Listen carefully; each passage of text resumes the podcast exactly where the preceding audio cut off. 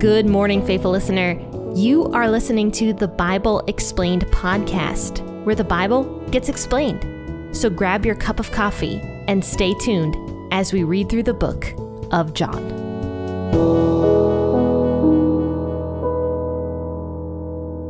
Hey, faithful listeners, it is Jen here with the Bible Explained podcast. And yeah, I'm, I'm coming down with a cold or something, I think, because my throat hurts. So I'm not going to do a super long episode today. And actually, it works out because um, when, I, when I schedule out my podcast episodes, I try to give myself a lot to talk about, but not like so much that I'm sitting here talking for like hours. And it turned out that today's episode is potentially going to be kind of short anyway. So I was like, wow, that that worked out kind of well. So today I'm going to be reading John chapter 2 verses 13 through 25. So make sure to grab your cup of coffee, your cup of water, or your cup of tea, whatever you're drinking this morning, as well as your Bible in the version that you prefer. And I'm going to go ahead and read this out of the WEB version or the World English Bible version.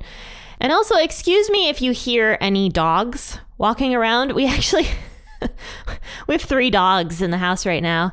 We have Bandit, who is my dog, and then there was a sickness in my family, so we have one of my mother-in-law's dogs, and then somebody else in my family was on vacation, so we have his monstrosity of a dog, and so they're they're both good dogs though. Actually, Bandit is the worst of the three. My dog, of course, he is extremely territorial, so he doesn't like other dogs. But him and the one dog, who happens also to be a Jack Russell Terrier. So I have two Jack Russell Terriers in the house and a big giant golden retriever. And uh, the two Jack Russells, shockingly, love each other now. Yeah. but anyway, excuse me if you hear a bunch of dogs, because that's what's uh, that's what's happening here in the household. But like I said, guys, let's go ahead and read John chapter 2, verses 13 through 25 today. The Passover of the Jews was at hand, and Jesus went up to Jerusalem. He found in the temple those who sold oxen, sheep, and doves, and the changers of money sitting. He made a whip of cords and threw out all of the temple, both the sheep and the oxen, and he poured out the changers' money and overthrew their tables. To those who sold the doves, he said, Take these things out of here, don't make my father's house a marketplace. His disciples remembered what was written Zeal for your house will eat me up from Psalm 69, verse 9. The Jews therefore answered him, What signs do you show us, seeing that you do these things? Jesus answered them, Destroy this temple, and in three days I will raise it up. The Jews therefore said, It took 46 years to build this temple. Will you raise it up in three days? But he spoke of the temple of his body. When therefore he was raised from the dead, his disciples remembered that he said this, and they believed the scripture and the word which Jesus had said. Now, when he was in Jerusalem at the Passover during the feast, many believed in his name, observing his signs which he did. But Jesus didn't entrust himself to them, because he knew everyone, and because he didn't need for anyone to testify concerning man, for he himself knew what was in man. Jesus has literally just begun his public ministry. We see that he was at the wedding in Cana. That was a great episode. If you tuned into that one on Tuesday, that was with my sister. Really fun episode. We did a lot of research for it, and it was just really interesting to talk about Jesus performing that really awesome miracle that truly is a miracle. Like, it, it's humanly impossible what Jesus did. So basically, Jesus starts his ministry, like his public ministry, with that particular miracle. And of course, after that, people are going to see these signs and wonders and healings that Jesus is performing, and everyone's going to start following Jesus. But now, to start out here, it says in verse 13 that the Passover of the Jews was at hand. Obviously, John is speaking to a very broad audience, so uh, he's not going into details about the Passover itself in this particular moment but he basically just says the Passover of the Jews was at hand for all those Gentiles that would be reading this. And so it says Jesus went up to Jerusalem because that's what he did. We see actually that uh, much of Luke, the, the book that we just finished, was talking about Jesus's travels up to Jerusalem. And Jesus took several months to get there and performed healings along the way, encountered people that needed him, and just did all sorts of stuff. And and much of Luke was talking about Jesus specifically traveling to Jerusalem for the Passover. And this was the last Passover celebration that Jesus was going to have before he died on the cross. But this Passover celebration that John is talking about is at the very beginning of Jesus' ministry, like the very, very beginning. And of course, Jesus does the same thing. He goes to Jerusalem because I think that was one of the requirements for young men at the time was if they lived within a certain like mileage, I think it was within 15 miles, they were supposed to by law, by like Jewish law, I think, travel to Jerusalem. And so it says that uh, once he gets to Jerusalem, he found these people in the temple who were selling oxen, sheep, doves, and all this other stuff. And also, there were changers of money sitting there. Now, since there were a ton of Jews coming into the city, they, of course, weren't always going to have the correct currency of the temple currency, whatever that currency was. And so these changers of money were probably the the guys that made money off of exchanging coins for the correct coin or whatever. and so all these people are in the temple doing their thing. But this was wrong. And I think the main motivation for Jesus's outrage on this particular issue was greed. In fact, it says in scripture that the love of money is the root of all evil. In fact, I think Jesus himself says that. So, loving money being the root of all evil, these money changers and these uh, people in the temple, these merchants selling all this stuff, they were using the temple as a way for their own gain. And Jesus saw this as very, very wrong. And this is kind of the same thing nowadays. We see and hear stories about these crazy preachers all the time that are just money grubbers. And the only reason they're doing their ministry is for the money and for the fame that it gets them. Unfortunately, greed plays a really big role with some of these pastors we have across the world don't get me wrong, like I am very much a person that's like, if you have the money, feel free to spend it the way you want to do it. Like I, I have no problem with people who have gained wealth. In my opinion, I'm like, if you got it, spend it the way you want. I don't care. However, a pastor is supposed to be different. A pastor is supposed to be set apart. That doesn't mean a pastor needs to live in squalor and that he can't have nice things and he can't have a nice house and he can't, you know, he I don't believe any of that. Please don't run with what I'm saying and say that I don't think that pastors should be poor. I do not believe that. In fact, I think pastors are too poor right now. I think we need to support them more than they're being supported. Like the average pastor does not make a very good income. But when I see these mega church pastors, some of them just not having a very good influence on people and and taking their money and just using it for their own stuff and then later on, we find out that these megachurch pastors were cheating the entire time on their wives. That just makes Christianity look bad. And in actuality, perhaps the place that that pastor went wrong initially was his love for money. And he took his focus away from God because he loved money so much. And that kind of brings me back to my initial point of the love of money is the root of all evil. So when Jesus sees his father's temple becoming a marketplace of greed, and not to mention the fact that they were, you know, totally twisting the law, none of this stuff really should have been happening to begin with, based upon how sacrifices were supposed to be done in the Old Testament law. I mean, this entire situation that Jesus is seeing is angering him, it's riling him up because he knows the heart of men. That's exactly what it says down at the bottom.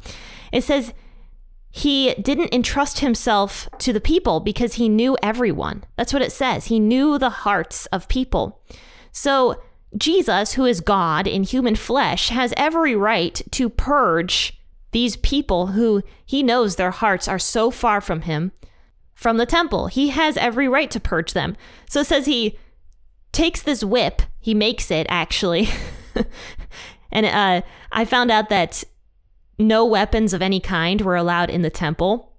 And Jesus made a whip and uh, brought it into the temple and started whipping people into shape. I don't know if he whipped people. I shouldn't say that. It doesn't specifically say he whipped people, but uh, he used the whip at least to clear the temple. And it says both the sheep and the oxen, and he poured out the changers' money and overthrew their tables. Oh, that would have messed messed them up. All that money all over the floor. And not to mention these people in the in the temple making it a marketplace would have been in the very common area. And the common area was for some of the poorest of people. So we don't we also don't know what was going on there. It's very possible these poor people were being in a way exploited by these merchants. The Pharisees were just allowing all this to go on. The leaders of this temple were just allowing all this, probably because they got a cut of it. Honestly, they probably were able to get some of that money that the merchants had and take some of it home with them. So why why would they care? But the the disciples are seeing all of this, everything Jesus is doing, and they remember a verse from Psalm 69 verse 9 that says, "Zeal for your house will eat me up." And I mean, if this isn't zealous, Jesus being zealous, I don't know what is. We don't often see Jesus portrayed in this light. People honestly kind of leave this out a little bit. They leave out stuff like this and stuff like um, Jesus telling people to turn from their sins. And instead, we always focus on like the woman with the issue of blood and like the feeding of the 5,000 people because he had mercy on all of them. But Jesus was both zealous and he was merciful, just as God the Father is. God the Father loves justice, is what it says. He loves justice. So, of course, Jesus is also going to love justice, especially when he sees potentially poor people, potentially even Gentiles, you know, being mistreated by these merchants who are only in that uh, temple for their own gain. And then, of course, the Pharisees eating all that up and being totally okay with all of this. So it says that people get really mad at Jesus. And by the way, this happens twice, I should mention. Jesus did this at the very beginning of his ministry, and he also did it at the very end of his ministry. So Jesus wasn't hiding who he was at any point in time. Jesus was a lover of justice. He was zealous for the temple. He was zealous for the church, obviously. And so he didn't hide who he was very early on in his ministry. I mean, if, if Jesus was out for the approval of people, there's no way in a million years he would have done this right off the bat. No way. But Jesus wasn't hiding anything. He was who he was, and he wasn't after the approval of people. So, yeah, he did this two times that we know of in scripture. Once here at the beginning of his ministry at Passover, and then again at the very end of his ministry, the week before he died, he did it again. Because obviously the uh, Pharisees didn't learn from the first time Jesus did it. So he comes back and does it again. So now it says the people got mad at Jesus and they're like, What sign do you show us seeing that you do these things? So they're just like, What authority do you think you have to come in here and screw up our little establishment we got going on here? And Jesus is like, Destroy this temple, and in three days I'll raise it back up. Now, of course, it says, John was very clear that Jesus was talking about his own body. Now, even John himself mentions that no one understood what Jesus was talking about. And even the disciples didn't realize what Jesus was talking about until Jesus was raised again. and this is the passage here that we don't see mentioned. I don't think it's mentioned in Mark, but Mark references it at Jesus' trial. Mark actually said that when Jesus went to trial to die on the cross, that everybody was like, he said that he was going to destroy the temple and raise it back up again in three days. And now we see Jesus specifically saying that exact thing here in John chapter 1. And I mean, obviously, what Jesus was referring to, because we know now, is that Jesus was saying that this temple, in, other words, himself, and by the way, you and I are also temples. We're all temples if we house the Holy Spirit, if we have the Holy Spirit inside of us. We are considered temples. And so Jesus is saying, My temple, but he doesn't say my, he says, destroy this temple, and in three days I will raise it up. And so the Jews are mad. They're just like, it took 46 years to build this temple. You're going to raise it up in three days? So they're all mad at him. But Jesus was talking about the temple of his body, is what verse 21 says. And then it says right after that, the disciples figured it out when Jesus was raised from the dead. Now, at this point, it says that many people believed in Jesus' name and observed the signs that he did. But Jesus didn't entrust himself to them because he knew everyone. I really like that verse. And in fact, I decided to look this up. This posed a question for me. Is there any scripture reference that talks about trusting in other people as a good thing? And I found out that there is only one verse that talks about trusting in other people being a good thing. And that verse is Proverbs 31, verse 11, where it says, The heart of her husband trusts in her, and he will have no lack of gain. So the only time trust in another human being is considered to be a good thing is when a wife is such a good wife that the husband is not worried. Like he trusts in his wife. Like he's not concerned that she she's going to hurt him in any way. And every other verse regarding in trust of other people is actually not a good thing. Micah 7 verse 5 and 6 says, "Put no trust in a neighbor, have no confidence in a friend, guard the doors of your mouth." Then it says in Psalm 118, "It is better to take refuge in the Lord than to trust in man." Jeremiah 17 says, Cursed is the man who trusts in man. Psalm 146 says, Put not your trust in princes, in sons of man, in whom there is no salvation. I mean, this is pretty clear. There's really nothing in scripture that talks about trusting in other people as being a good thing, besides in a husband and wife relationship where there needs to be trust. And I found that really fascinating. I found that really fascinating because people are so fickle, you know? You're not supposed to trust in other people, not even in friends. Like, you can be friends with people and you can love them and you can show them respect and you can have fun with them, but we aren't supposed to be trusting in them. We're not supposed to be like putting our confidence in them.